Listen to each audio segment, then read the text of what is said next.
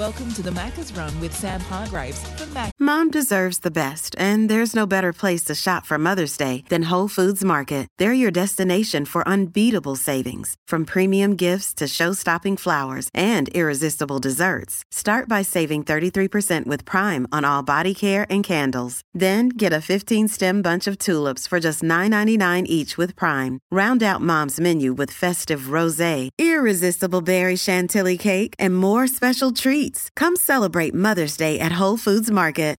Sometimes needing new tyres can catch us by surprise. That's why Tyre Power gives you the power of zip pay and zip money. You can get what you need now, get back on the road safely, and pay for it later. Terms and conditions apply. So visit tyrepower.com.au or call 13 21 91. Injured at work in a motor vehicle accident or had a fall in a public space? Speak to Your Claim Lawyers, a no win, no fee personal injury claims law firm that specialises in maximising compensation claims for injured people. Call 1 800 Your Claim or yourclaimlawyers.com.au. Macca's Juicy Angus beef and the lot. Dine in and try the Aussie Angus at Macca's today. Ah, yes, indeed. Good evening. Welcome to the Macca's Run, where we take you through what's on the menu in terms of the biggest sports stories of the day, the biggest conversations that have been happening across the station over the course of the last 24 hours. And this is all about you having your say on the news of the day. 1300 736 736. If you'd like to have your two bobs worth, if something's put a bee in your bonnet, you need to get something off your chest or something's tickling your fancy, whichever way, shape, or form you want to frame it. 1300 736 736 is the number to have your say on the news of the day. You can text us in. 0433 98 11 16, the Tempur text line. Tempur a mattress like no other. The Macca's Run. Get tonight's dinner sorted at your local Macca's drive through. 1300 736 736. So, what is on the menu tonight? A lot of discussion around Tasmania. There's been some very big names on today speaking uh, about the, what is becoming the ever more likely and ever increasing prospect that Tasmania uh, will get, will be granted the 19th licence to enter the AFL. The vote is set to be uh, happening in August of this year. The presidents are going to meet next week, from what we understand, to discuss where the Tasmania uh, bid is at. Uh, and of course, Peter Gutwein has been on the station today and yesterday announced uh, $750 million stadium in Hobart um, that is the centrepiece of this bid. And, and it seems the biggest hurdle uh, that they needed to overcome in order to get a favourable result at that vote. Uh, it's going to have a roof on it. It'll be uh, uh, just a game changer for Tassie. We're going to speak to Jim Wilkinson, the chairman of the Tasmanian Football Board, at 6.30. In the meantime, let me get you up to speed. Alistair Clarkson, the greatest coach of the modern era, was on with Gary and Tim earlier today and, spoke about uh, how crucial that stadium was to the Tasmania bid. I know that the, the AFL has more or less said, you know, if you if you want to have a chance of winning a licence in this competition, you've got to prove that you can um, you know, house a pretty good event, um, and that's going to require a pretty uh, a pretty good stadium. And there, there's an upgrade going on at Launceston that they've already committed money to, and um, the announcement yesterday by the by the Premier Peter Gutwein that uh, um, if we were to get the bid, um, a new stadium would be built um, on the shores of Hobart. Alistair Clarkson with Gary and Tim uh, every uh, Tuesday, Wednesday, Thursday from 6am, and you can listen to the podcast sen.com.au. Clarko was asked what are the two challenges, uh, the main, what are the main challenges uh, for this Tasmania bid and for this to be a success? Well, I think there's there's two significant things in any pitch. You know, I, I don't think there's a person philosophically that doesn't think with the Federation of Australia that Tasmania, uh, as part of that federation, shouldn't be in the competition. So philosophically, there's not a person, I don't think, in the country that doesn't think Tasmania should be in it. However, uh, there's two things that will stop people from voting for it, and that is how much money is it going to drain out of the game, um, and where are you going to get your players from. And I think every president of the competition and the clubs will vote for the team if those two variables can be appeased. And so that's our big challenge. You know, we saw with GWS and, and Gold Coast, and then you know the inception of the Brisbane uh, old Brisbane Bears. Uh, different models of how you get your players, but um, I'd like to think that we could um, develop some sort of academy down in, in, Tasmania, starting as soon as possible, and develop our own group of players if we're fortunate enough to get the zone down there, and and not and not be such a such an impediment on the on the forthcoming drafts. You know, at the, at yeah. the end of the day most recruiters would say that, you know, the draft has only just started to get parity in the last couple of years. That's 10 years after Gold Coast and GWS have come in. if uh, if Tasmania is going to be the same, there won't be a club that will vote for the Tasmanian team to come in because everyone will be fear, fear that their players won't be um, they won't get the players in the first round that they, that they need to give themselves a chance to win a flag. Alistair Clarkson with Gary and Tim earlier this morning. I'll play a little bit more about what Clark had to say on a couple of other topics in just a moment. But sticking with Tasmania, the Premier Peter Gutwein was on SEN today with Dwayne uh, and spoke about how positive he feels about what's ahead. We've been uh, looking at this now for some time. Um, we've just uh, completed the pre-feasibility work in terms of Regatta Point. That's what I released yesterday. Yeah, and that indicates that um, you know, the stadium uh, could be built there. Obviously, we've got a range of planning matters to work through. But I think in terms of signalling uh, to the AFL um, that you know Tasmania is serious. This has been a 30-year program for Tasmania. And during that period, you know, we've watched additional sides um, be landed uh, in Queensland. We've watched additional sides be landed in New South Wales, and you know, WA and um, and uh, uh, South Australia, obviously. You know, GWS, um, Gold Coast, uh, all were licences granted before Tasmania at a time when those licences were being granted that Tasmania was being spoken about, and at the time you know, when uh, Tasmanians were putting forward business cases, but we were continually overlooked. Um, you know, I have to say, you know, now I've never felt more positive about the opportunity that sits in front of us, but there's still a fair bit of work to be done. Well, I think there's, it's also, I, I think, a country unifying moment, if I could start with that. We're a, state of a, fed, uh, federated um, country. Um, uh, Tasmania provi- has provided uh, some of the uh, best sports people onto the national stage, whether it be football or cricket um, or other sports, uh, uh, right throughout my lifetime. Uh, but we've never been able to have our own team on the national stage with the what I believe is the national game, and that's AFL. and so, you know, I think it'd be unifying for the country, but importantly as well, the state is right behind it. The one message that I've been clear and consistent on is that you know, all roads in the first instance lead back to the AFL Commission. If the AFL Commission has the will, if they make the decision that they're prepared to back Tasmania coming in, uh, then I'm certain that the presidents will be on board and that Tasmania can enter uh, the National League at an appropriate time in the future.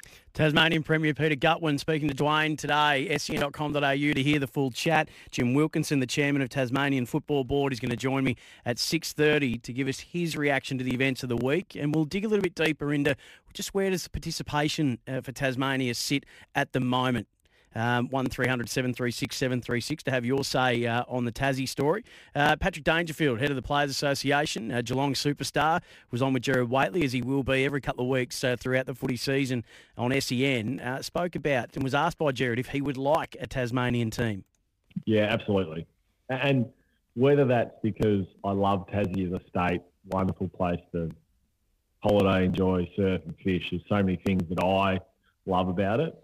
There's that crowd my own view on sort of the business proposition of it, or potentially. But I just think it's such an incredible place. Um, I was lucky enough to experience what Adelaide Oval did um, for South Australian football and how that reinvigorated the city to such an enormous extent. I can only imagine what uh, a world class stadium in Hobart would do for Tasmania. And I can only think it would be a great thing for the sport and for the state.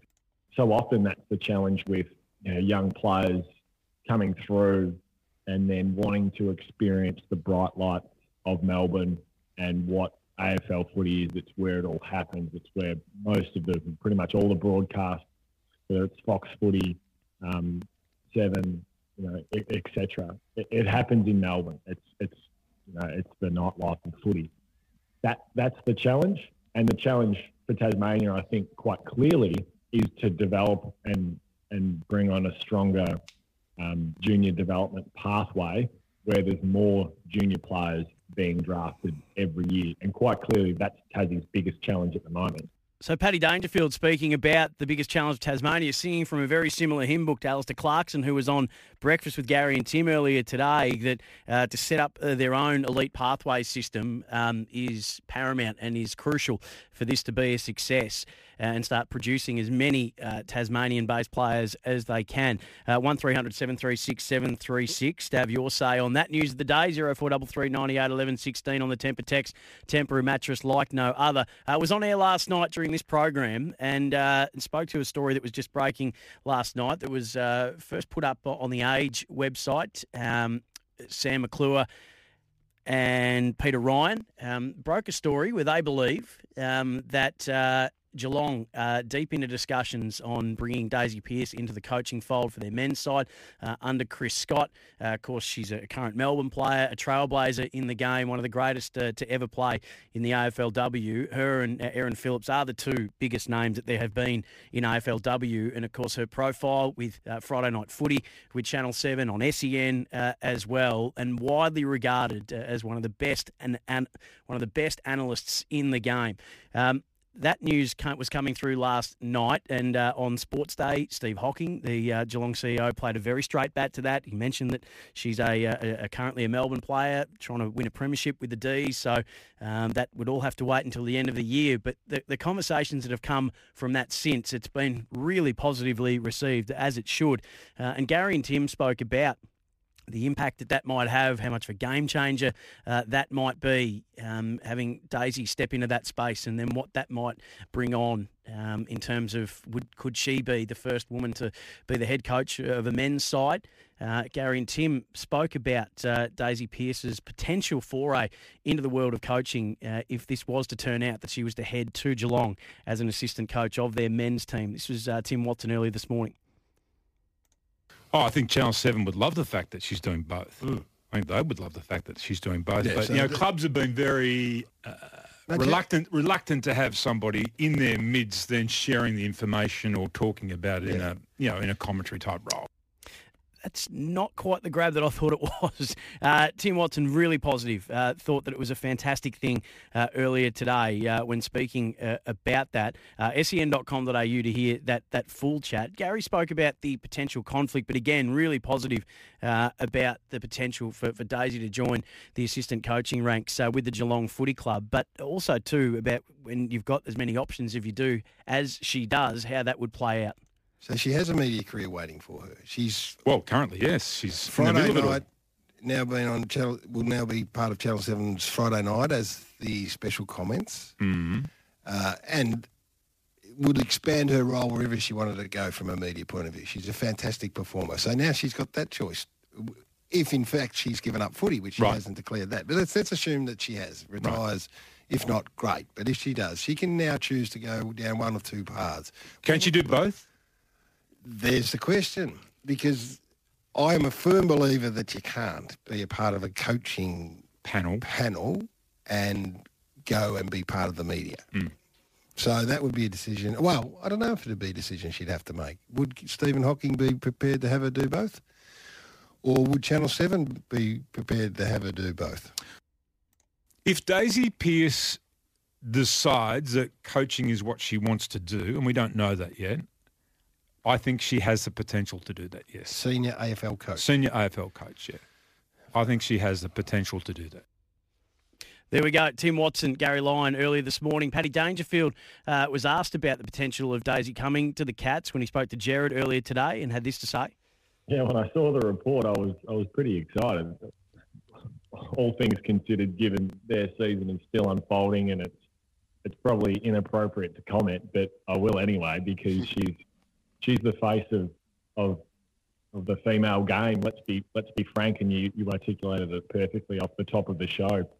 And that's just been her her journey throughout the industry. She's been such a figurehead throughout it. So uh, whether it's the Geelong Footy Club that she comes to, and I'm bloody hopeful that it is, uh, I've got no doubt that she'll make a terrific coach when she decides to hang up the boots. Yeah, she'd do it easily, to be honest. Uh, she's got she has so much uh, respect within the industry uh, Paddy Dangerfield, Joel Selwood uh, has also said that uh, he would love to have uh, Daisy Pearce at the Cats. Um, so there's your two highest profile players at the Cats, giving that a ringing endorsement. Uh, Joel Selwood said, I think Daisy's an exceptional person from what I've had to do with her over the journey, and she's going to hopefully come into our program and make a big difference. But I know if I know anything about Daisy right now, she's only concentrating on what the Melbourne Footy Club uh, is doing right now. That was Joel Selwood. She's an exceptional person, and if you get the opportunity, you want to bring those people into your organisation. Gerard Whateley spoke uh, about it in broader terms and what it might do from a social movement point of view. Without seeking to, she became the face of a social movement as well as a sport. As Daisy's profile grew, she found her voice. She enriched the footy conversation whenever she spoke about the game, men's or women's. Her analysis now so valued, she'll this season ascend to the highest profile commentary gig in the game on Channel 7's Friday Night Footy. It was a position won through a best in box performance on grand final nights. Her stature and her influence, well, that's captured on the front page of The Age, with news that she's contemplating her first foray into coaching, an offer to join the staff at Geelong. Should it happen, it'll be the first step in the next journey. And that question, how far might a woman go in the men's game? Like everything else she's done, Daisy will test those boundaries and she will inevitably lift the horizon and further change the landscape for the generations that follow.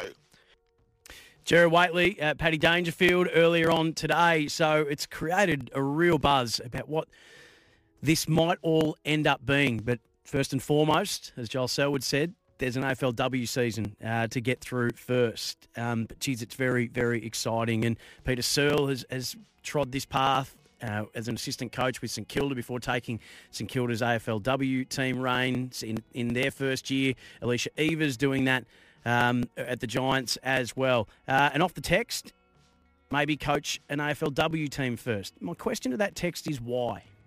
Why does that have to be how it is? So just give me a bit more than that. It seems like a throwaway line. Why would it be, given that Chris Scott's one of the most experienced coaches in the competition, sees a person and says, I think you can make our football program better? Why then would Daisy have to go and coach an AFLW team first? That might be where she would end up. That might be where her coaching aspirations want her to go to be um, a head coach of an AFLW team, or it might be to be the head coach of an AFL team. She spoke to Gerard Whateley about that last year when he asked her if she thinks she could, and the answer is a brilliant answer. Um, and I said, and I'd love you to go and have a listen to it because she explains in detail of why she believes that she could do it. And I'd love you to go. Whoever sent that text, I'm not having a crack at you. I'd love you to go listen to it as well. It'll be up on Jared's podcast today. He played the audio. I might even play it if we get time when we've gone through the news of the day. But go and have a listen to the answer. Then go and have a listen to Justin Leppitsch say that he absolutely, without a shadow of a doubt, believes that Daisy Pearce can coach an AFL team just have a listen to that those two answers that Jared played today, uh, and and I think maybe that might even change your view.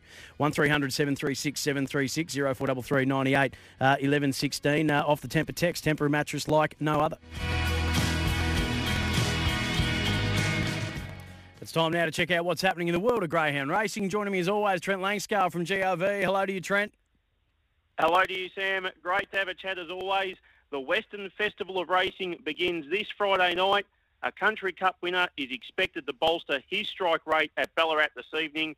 Quality chasers are in action at Sandown Park tomorrow night. Trent, my favourite greyhound will be aiming to win his second Country Cup this Friday night. That's right, Sam. Typhoon Sammy is the $2.70 favourite to claim the $47,000 to the winner Group 2 Horsham Cup final. The Group 2 SEN Track Traralgon Cup winner won for the 25th time from 38 starts in a hotly contested heat last Friday afternoon. Group 1 National Derby finalist Boston Garden was the fastest of the six heat winners, and he is the $4.20 second elect. Zara's Ivan, another Group 1 National Derby finalist, is a $6 chance along with his kennel mate, Americano Miss, a winner in four of her last five races. The promising old news and dual Group 2 runner-up Lots of Chatter lining up in his 99th race are both $8 hopes. Before the first feature event of the Western Festival of Racing takes place, a greyhound that actually got the better of Typhoon Sammy a month ago is in action in Ballarat, Trent. Sam, Power of Buddy is the greyhound you are referring to. The Group 2 Bendigo Cup winner and Warragul 400 metre track record holder is the headline act of race 6 at 8.40 this evening. Power of Buddy has an impressive record of 10 wins and 3 seconds from 14 starts, and he did beat Typhoon Sammy at Warragul early last month. Sorry, Sam. Power of Buddy is the overwhelming $1.06 favourite, and if conditions are suitable, the Ballarat 450 metre track record could be within reach. Tonight's run is part of the preparation for the heats of the Group 2 Shepparton Cup, which are being held on March 14. Trent, we switch our attention to Premier Racing at Sandown Park tomorrow night, which features established stars, plenty of top liners as well. You're spot on, Sam. We'll start with race six, which features Paddy Wants Pats. Last Saturday night's Group 1 Australian Cup runner-up is the $2.40 favourite to win for the fourth time in his last five starts. Dual Group 3 winner Baruga Smoke loves racing at Sandown Park, and he is the $3.40 second elect. Race 3 is highlighted by the appearances of Amron Boy and Kelsey Bale. Amron Boy, victorious in both of his starts by a combined 25 lengths, is odds on at $1.28, while Kelsey Bale, triumphant in three of her five races, is a $3.40 chance. How good is the greyhound racing for the next few nights? Absolutely sensational. Power Buddy tonight, current and future stars at Sandown Park tomorrow night, and the Group 2 Horsham Cup final on Friday night. Doesn't get much better than that. Thanks so much for joining us, Trent, and providing us with the latest greyhound racing news. Thank you, Sam. Remember, please gamble responsibly. Greyhound racing continues under strict protocol, securing employment for more than 4,000 Victorians, and you can now watch every Victorian greyhound race live and free by downloading the Watchdog app or follow Watchdog Racing on Twitter or Facebook.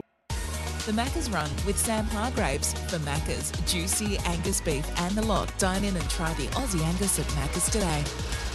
1300 736 736, the number to have your say on the news of the day. The Macca's Run. Get tonight's dinner sorted at your local Macca's drive through, recapping the major news stories of the day. Uh, the text through text through before in regards to Daisy Pearce, the potential and the possibility that she may be headed to Geelong as an assistant coach uh, for this 2022 AFL men's season. Uh, the text was maybe coach an AFLW team first. I asked why, and the response I got was a logical step for her. So that would have, and correct me if I'm wrong, that would have me thinking that you believe that that's where Daisy should go just because she's a woman. So I would ask, I would maybe respond to that by saying, remember there was a time when people used to say, why is that bloke being announced as a coach when he wasn't even a premiership player? He wasn't even a superstar player. There was a time when only the superstar players or the premiership winning players got head coaching roles. Look how many co- coaches came out of the Hawthorn era of the 80s. Go and count them. There's tons of them. Uh, and then Alistair Clarkson sort of came along, and maybe there's a couple before, but Alistair Clarkson really did change the mould that you didn't have to have been a world beater, an out and out superstar of a player to be a very good coach. And that wasn't that long ago. So then the next evolution in that was, well, you needed to have at least played at the highest level before you could coach. Well, Chris Fagan would probably beg to differ on that front. Um, at the helm of the Brisbane Lions, never played VFL uh, or AFL. So we're we're we're slowly proving those old adages wrong. And this could be the very next one that we prove wrong that you have to be a man to coach uh, an AFL team. So, just for those who think, no, that just can't possibly happen, remember we used to say that about anyone who hadn't won a premiership. And then we said it about anyone who hadn't played at the highest level, that you had to have to be able to be a good coach. Well, Chris Fagan's proving that that's incorrect as well. So, that's just worth considering when you, when you think about where you sit on this question or on this conversation. 1300 736 736 to have you say. 0433 98 11 16 off the Tempur text. Tempur, uh, a mattress like no other. Timmy in Hobart, I reckon you know the answer to that, mate. I reckon you know the answer to that.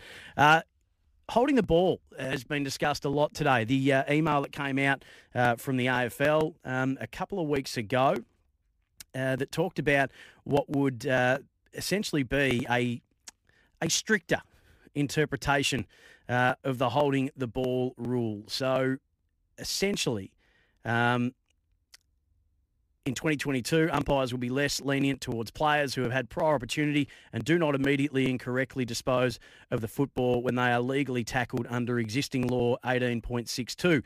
Uh, in 2022, a free kick will be awarded against a player who ducks the head prior to being legally tackled and does not immediately in, in, and correctly dispose of the football. Umpire cue for prior opportunity includes evading, fending, ducking, has prior has a prior option, i.e., goes to handball, kick, and decides not to, is balanced and steady, is awarded a mark or free kick, or drives or drives their head. Uh, so apparently, uh, the Fox commentary team uh, got an explanation of this from Brad Scott yesterday. Um, and this was a conversation that uh, Gary and Tim had in regards to the stricter interpretations. I've watched three games already. Yep. And I haven't been able to detect any great change. Oh, well, there you go. They're just, yeah, so they're umpiring But you were saying the prior opportunity will be the one probably that people get a little bit What have I about. written down here? Um, the interpreter prior opportunity. Imme- you need to get ball rid of the ball immediately when Unless- you are legally tackled. Unless you are. no, there's no. You said unless you're dust and No, I mud, did not. you'll be given. You said there'll be some dusty time. applied to the rule. Yeah, so not new interpretation, a stricter interpretation. It will be holding the ball, which is the perennial. The interpretation that we were told yesterday from Brad Scott, this is for all our you know, fans of footy. Prior opportunity is if you are immediately, if you don't immediately dispose of the ball in a legal form when you are legally tackled. So it's almost like you've had prior opportunity. So all, then they show you all the different examples, the videos. I reckon they would put them up on afl.com.au. At some point they would. Or they're probably already up. Probably already there. So you're trying to walk around a couple, you know, and then you get tackled, and then you sh- take a bit longer to try and get rid of it, and then eventually you don't, and you get dragged. Yeah, the ball might be tucked in. Straight away, free kick. You've had the opportunity. You didn't try and get rid of it immediately. The challenge will be is they also want the players to have the right to try and break the tackle. So if you blow the whistle too early, Mm-hmm. and Dusty's fend off's only in half. Or, um, I'm using Dusty as an Right. example, but there was other examples shown. That's the challenge for the umpires. How much time do we give them to try and break the tackle, and what's the definition of immediately and all that? All right. It's a very good idea, isn't it? that You think that there'd be video examples up at afl.com.au. There may be, but I can't find them.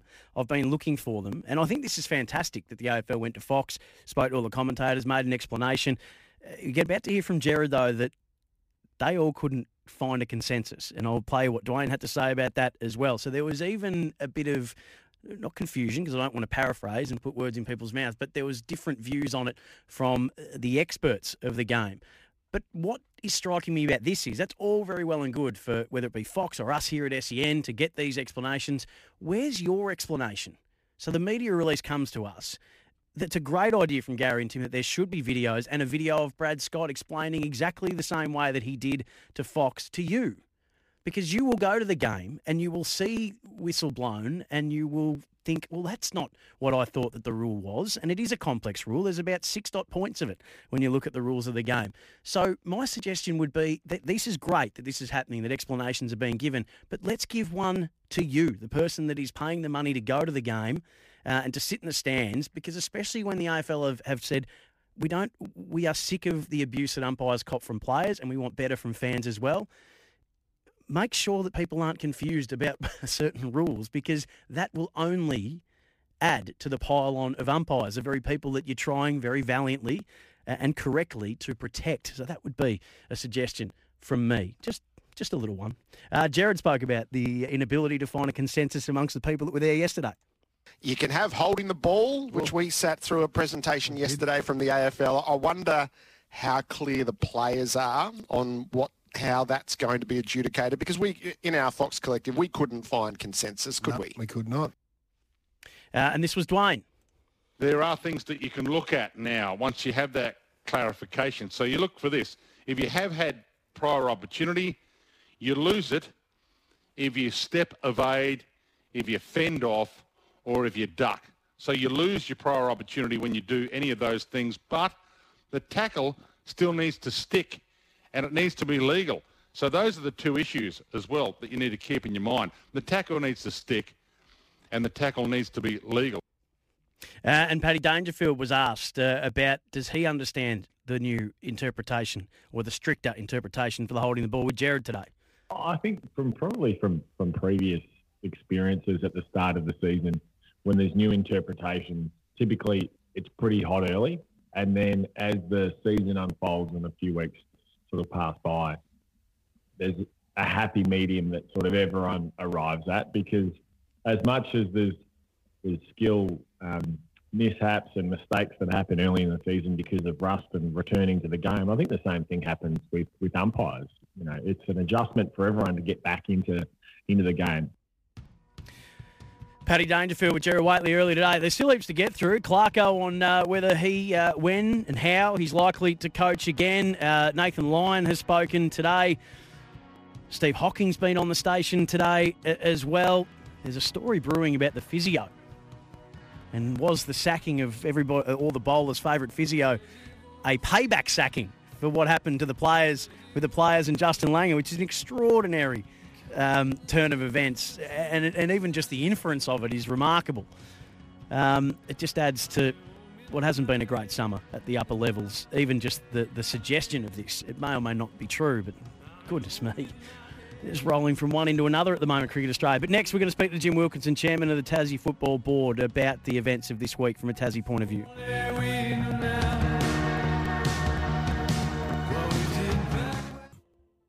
The Macca's Run with Sam Hargreaves for Macca's juicy Angus beef and the lot. Dine in and try the Aussie Angus at Macca's today.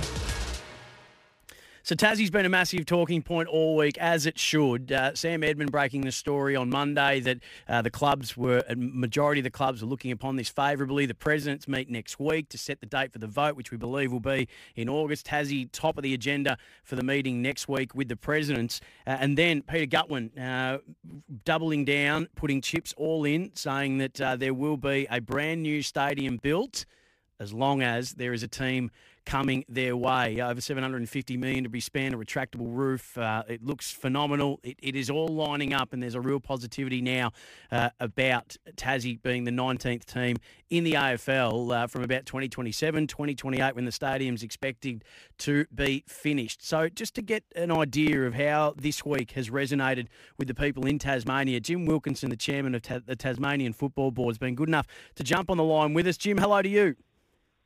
G'day, Sam. G'day, listeners.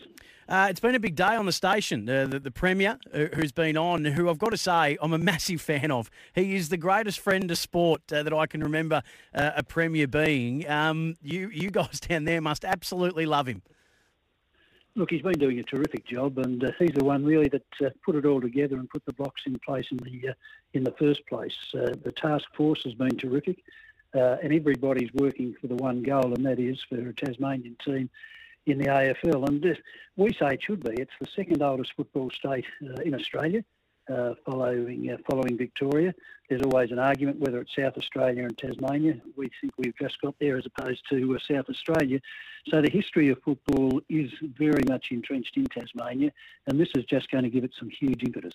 Jim, how have you felt about the events of the week? Uh, first and foremost, hearing, as I said, Sam Edmonds say that there's a real positivity from AFL and also from Clubland about uh, the prospect of a 19th team, and now the announcement of the stadium, which seemed to be the, the biggest hurdle that needed to be overcome and almost seems like the clincher. How have you taken in this week?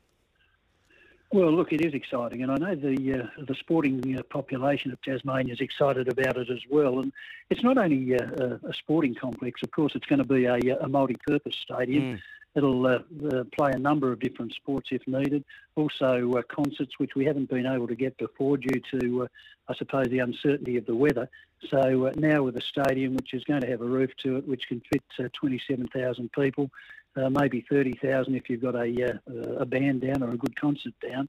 Uh, it's just going to do terrific things for uh, Tasmania. It really is. Does it feel it's real, a, Jim? Does it feel real to you? Uh, look, it's the furthest we've got for a long, long yep. time. As you probably know, uh, we were indicated to that around about 2007 we'd be in the national competition. there's been carrots thrown out now for a number of years but uh, nothing's really happened. It's been kicked down the road a bit, and I think everybody would agree with that if they're fair. But uh, Tasmania has shown that uh, I believe it's going to be a benefit to the competition. If we can show that it is going to be a benefit, it's certainly going to be a huge boost for sport down in Tasmania. Then uh, it's it's going to be a bit like the jack jumpers on steroids because the following for that since the Jack Jumpers joined the national competition uh, this year has been significant. It's been huge. Packed out, uh, packed out venues uh, pretty well every time they play down here.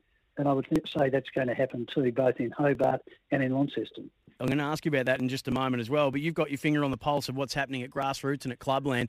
Have you already got people responding to the to the to the announcement of this week? What's how's it been received? You know, the grassroots club. This is Heartland. Yeah. How's it been uh, felt?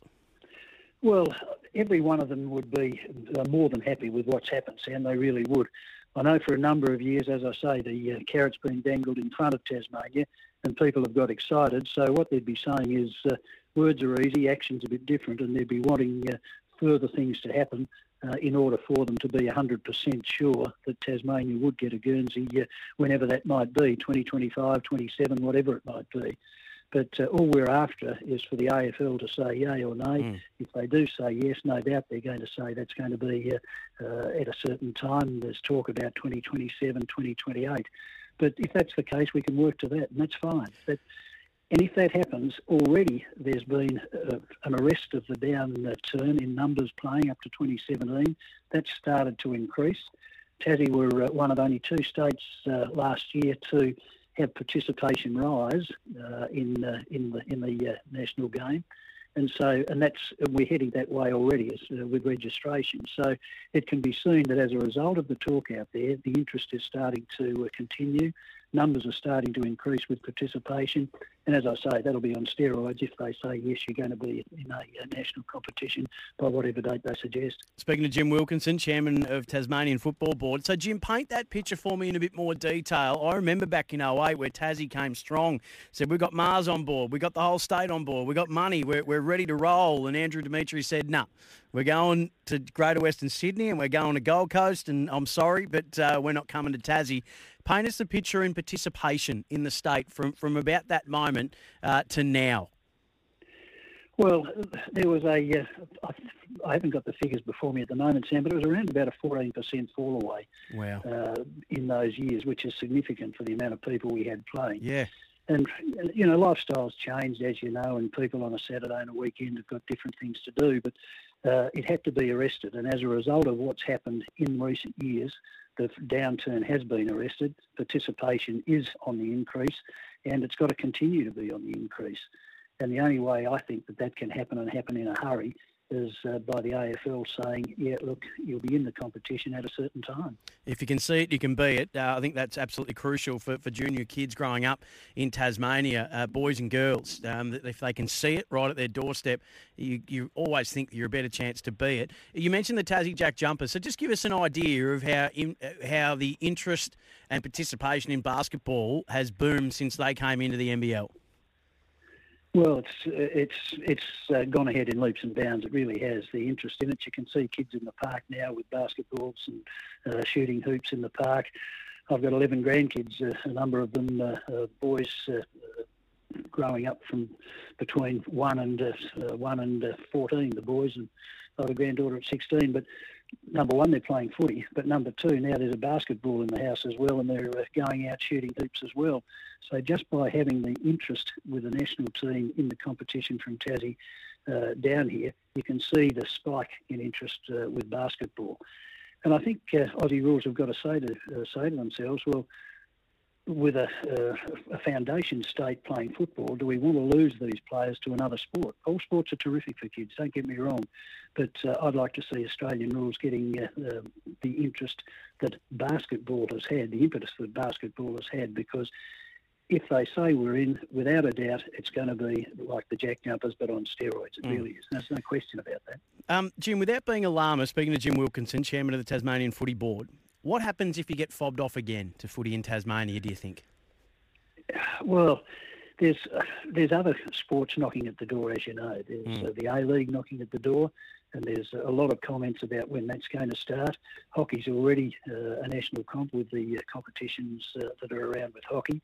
Uh, we've got cricket, and you saw what happened with Tasmanian cricket once it got into the Sheffield Shield full time, and you saw the players that it produced as a result of that. Uh, and you've also uh, uh, got basketball now as well. Mm. So if that's the case, kids are going to say, look, I can see my pathway mm. Uh, into a national competition in any of those other sports.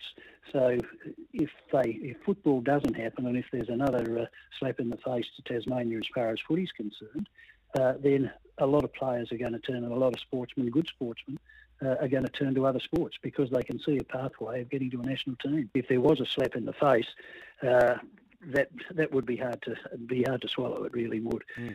A lot of the people that are uh, deciding which sport to play at a younger age uh, are going to, their decisions are going to be made, I believe, in a in a big way, as a result of the statement that's going to come in June, July.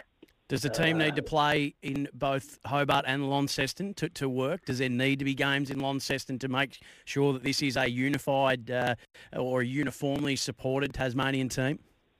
Yeah, I believe it does strongly. And we've always said that, that it's got to be a Tasmanian team properly. That is, it's got to be played at both ends of the state. Uh, as you know, there's some investment uh, already uh, going to uh, up at UTAS Stadium in Launceston. There's some going for the very good facility they've got on the northwest coast at Dial Ranges in Penguin. Uh, and uh, Hobart were the only ones that uh, at this stage were missing out up until the comment was made uh, by the Premier a couple of days ago. So uh, it's got to be statewide. We've had 62, 64,000 pledges of memberships. And you, when you look at memberships uh, of football clubs throughout Australia, we'd be about halfway even before we've kicked a footy in anger in the national comp. So uh, hopefully we get the majority of those people, plus we get a lot more. A lot of people that have barracked for other teams or played for other teams uh, in their past, if they haven't got Tassie as number one, they'd certainly have it at number two. But just because they want a team in the uh, national comp, they'd certainly be going along day in, day out in order to support that team. Jim, uh, been great to chat to you. Thanks so much for your time. Uh, next time we chat, I'll get your view on which end, uh, what whose name should be above each end of that stadium, and we'll we'll talk a bit more about what might be and, and, and the fun of it. Hopefully, uh, we can do that later in the year after August when the, the vote will go your way, mate. But thanks so much for chatting to us. It's been a big week and an exciting week. Thanks for your time. Thanks, Sam, and thanks for your support.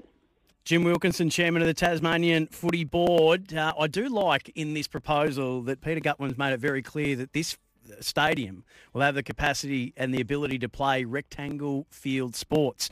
So whether it be rugby league or whether it be A League, it's very much saying to the AFL, hey, uh, I'm keen to be in a relationship with you, but until you commit to me, I'm not deleting Tinder. That is exactly what that is. We are keeping our options open. We're not deleting the apps until you commit to us. We're swiping. 1300 736 736 0433 98 uh, 11 16 to have you say on that. Got a little bit of time to play some Nathan Lyon grabs. Uh, he's done a press conference today from Pakistan. The first test starts March 4th. You won't miss a moment of it on SEN and the SEN app. This is the Macca's Run.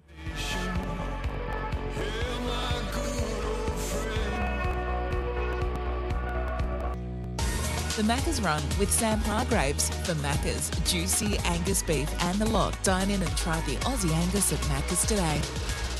It's pretty, a pretty proud moment, to be honest with you, when you when you look around um, world cricket and Pakistan haven't had, had the opportunity to have a, a, lot of international cricket here over a number of years. So to be able to be the first Australian team um, to come come to here to Pakistan to play um, it's, we've spoken as a group how, how, how big it is in, world cricket um, and, and for the people here of Pakistan as well, um, for them to get the opportunity, opportunity to, to see some of, some of their idols like Steve Smith, David Warner, Pat, Marnus, Uzi, these guys who are, who are able to come out here and play and, and be a massive role model. I think um, that gets taken away. Um, I'll probably put to the side a little bit the, the effect that uh, we're very privileged uh, to have as cricketers to, to be a role model.